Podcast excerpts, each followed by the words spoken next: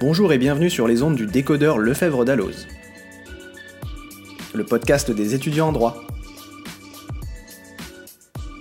En tant qu'étudiant, on a tous déjà été confrontés au cas pratique. Mais pour vraiment réussir cet exercice, posez-vous la question suivante. Qu'est-ce qu'on attend réellement de moi? L'examinateur attend une copie qui fait preuve de rigueur et de clarté, et qui démontre un véritable raisonnement juridique.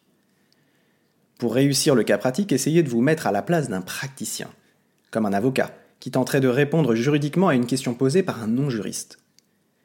Vous devez donc être capable de vous exprimer clairement pour ne pas perdre votre interlocuteur.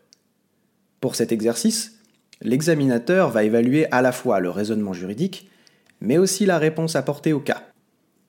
Cet exercice purement pratique est majoritairement sélectionné par les étudiants quand il faut choisir entre ce dernier et le commentaire d'arrêt. Il repose à la fois sur la connaissance de son cours, sur les articles du code, ainsi que sur la jurisprudence. On notera six étapes essentielles pour réaliser un cas pratique que nous allons décoder ensemble dans ce podcast. Les six étapes sont la phrase d'accroche, le résumé des faits pertinents, identifier les problèmes de droit, la majeure, la mineure et la solution. Mais avant toute chose, je vous conseille de lire deux à trois fois l'intégralité du cas pratique avant de vous lancer. Cela va vous permettre d'analyser tous les détails, lieux, chiffres, dates, liens de parenté. Les trois dernières étapes que sont la majeure, la mineure et la solution sont primordiales. Pour bien les distinguer, voici un exemple. Vous connaissez sans doute tous ce fameux syllogisme. Tous les hommes sont mortels. Or, Socrate est un homme. Donc Socrate est mortel. Tous les hommes sont mortels, c'est la majeure. Or Socrate est un homme, c'est la mineure. Donc Socrate est mortel, la solution. C'est simple, c'est logique. Cette méthode doit être reprise pour chaque question de droit à résoudre. Voici le cas pratique que nous allons illustrer aujourd'hui. Monsieur X loue un appartement sur Paris, il vient vous voir au mois de mars et affirme que depuis le mois de novembre dernier, son locataire ne lui paye plus de loyer. Ici, les problèmes qui se posent sont d'un côté le non-paiement du loyer et de l'autre la trêve hivernale. Commencez par le début, la phrase d'accroche. Soignez bien cette étape car c'est ce que voit en premier le correcteur. Elle doit être brève et pertinente. En littérature, la première impression est la plus forte, et rappelez-vous que vous n'aurez jamais une deuxième chance de faire une bonne impression. Commencez par situer le sujet. Ici, le grand thème du cas est la situation du propriétaire qui le conduit à envisager la question de la rupture du bail. Évidemment, on évite les phrases qui sonnent bien mais qui ne veulent absolument rien dire, comme De tout temps, le droit est essentiel à la société. Deuxième partie, le résumé des faits pertinents. Il faut sélectionner et qualifier juridiquement la situation. Le résumé des faits consiste à sélectionner parmi les faits de l'espèce ceux qui présentent un intérêt et à les qualifier. Elle répond à qui, quoi, quand et comment. Attention à ne pas recopier les faits dans leur intégralité le nom des différents protagonistes peut être utilisé et qualifié, mais ce résumé des faits ne devra contenir que les éléments pertinents et utiles à la résolution du cas pratique. Présentez-les idéalement de manière chronologique. Troisième partie, l'identification des problèmes de droit. Vous allez donc reformuler juridiquement le problème. Il faut à présent identifier là ou les questions que pose le cas d'espèce et les expliquer avec clarté et précision.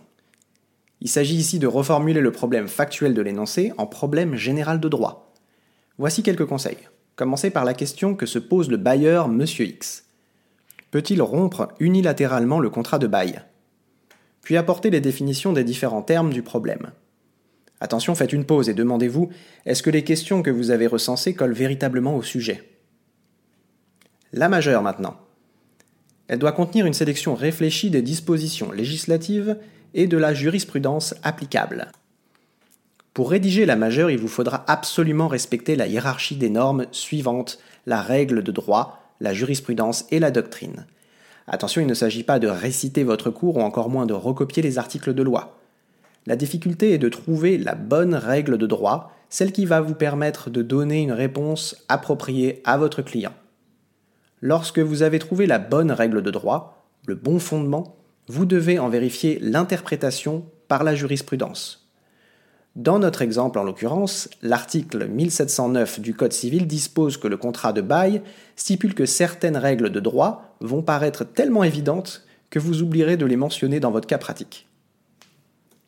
Cinquième partie, la mineure. C'est la confrontation entre les règles et les faits de l'espèce pour répondre aux prétentions des parties. La mineure est l'application de la règle abstraite au cas concret, à ne pas confondre avec la solution. L'essentiel n'est pas d'affirmer une solution, mais de la justifier par un raisonnement rigoureux et une argumentation précise. À tel point qu'il est opportun, si le cas d'espèce le permet, d'envisager toutes les solutions qui peuvent être apportées et d'en discuter le bien fondé de chacune. Cette dernière phase de l'exercice est importante.